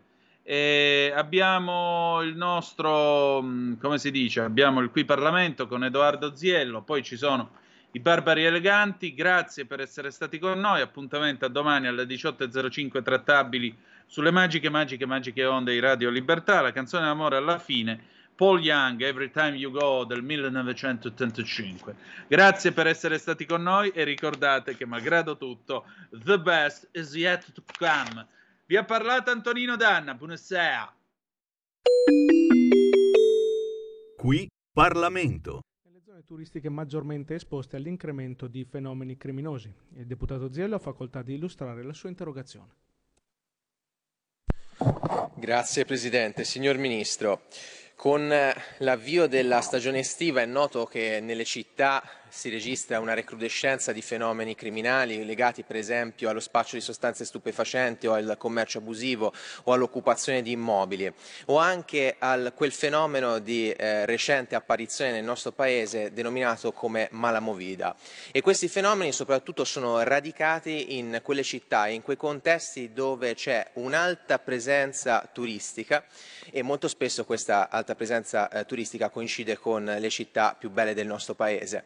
Eh, nella stampa recente abbiamo visto che lei si è occupato e ha posto la sua attenzione in particolare alle province di Rimini e di Macerata, disponendo tra l'altro dei servizi articolati importanti che stanno ottenendo tra l'altro dei risultati efficienti da un punto di vista proprio statistico. Quello che le chiediamo, Ministro, con queste interrogazioni è quale iniziativa intenderà intraprendere a livello nazionale per efficientare e innalzare i livelli di sicurezza in tutte quelle città, in quelle zone del nostro Paese che hanno un'alta presenza turistica. Grazie. Il ministro dell'Interno Matteo Piantedosi ha facoltà di rispondere.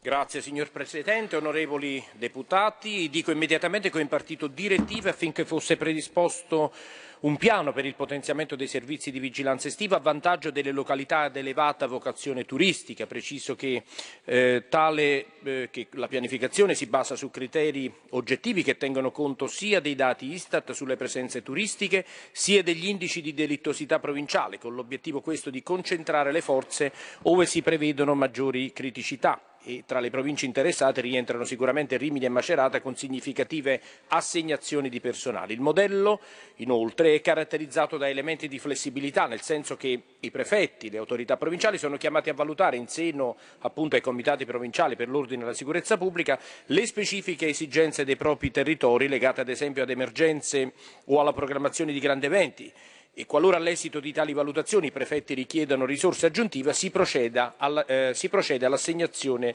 di contingenti di rinforzo. Il piano contempla altresì l'attivazione temporanea di uffici di specialità della Polizia di Stato, di presidi dell'Arma dei Carabinieri, nonché l'allocazione di mezzi navali del Corpo della Guardia di Finanza.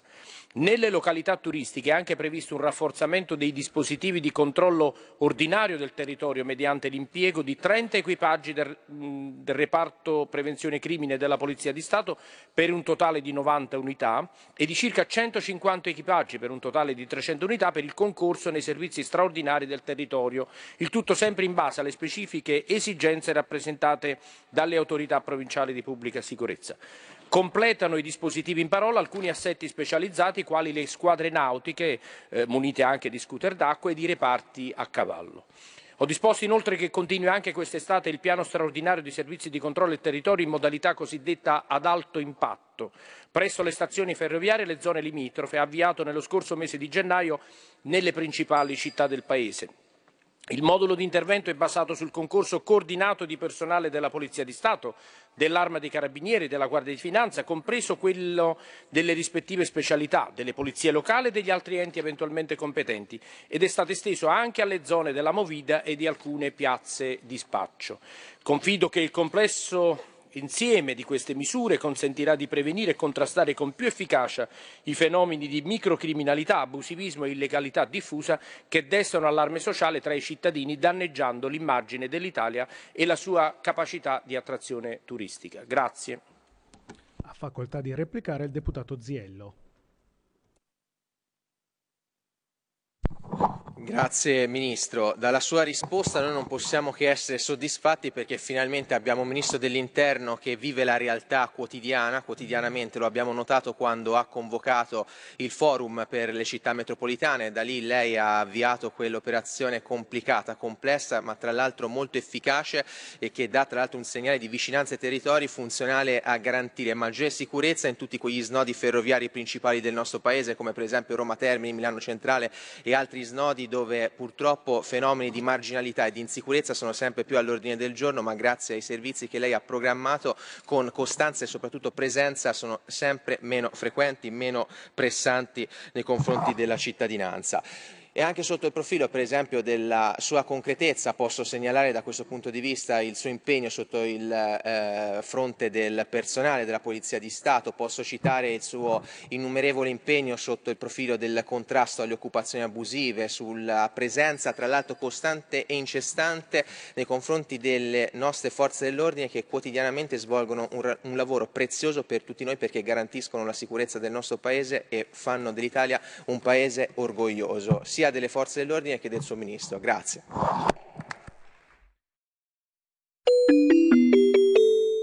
Qui Parlamento. Avete ascoltato Zoom, il drive time in mezzo ai fatti.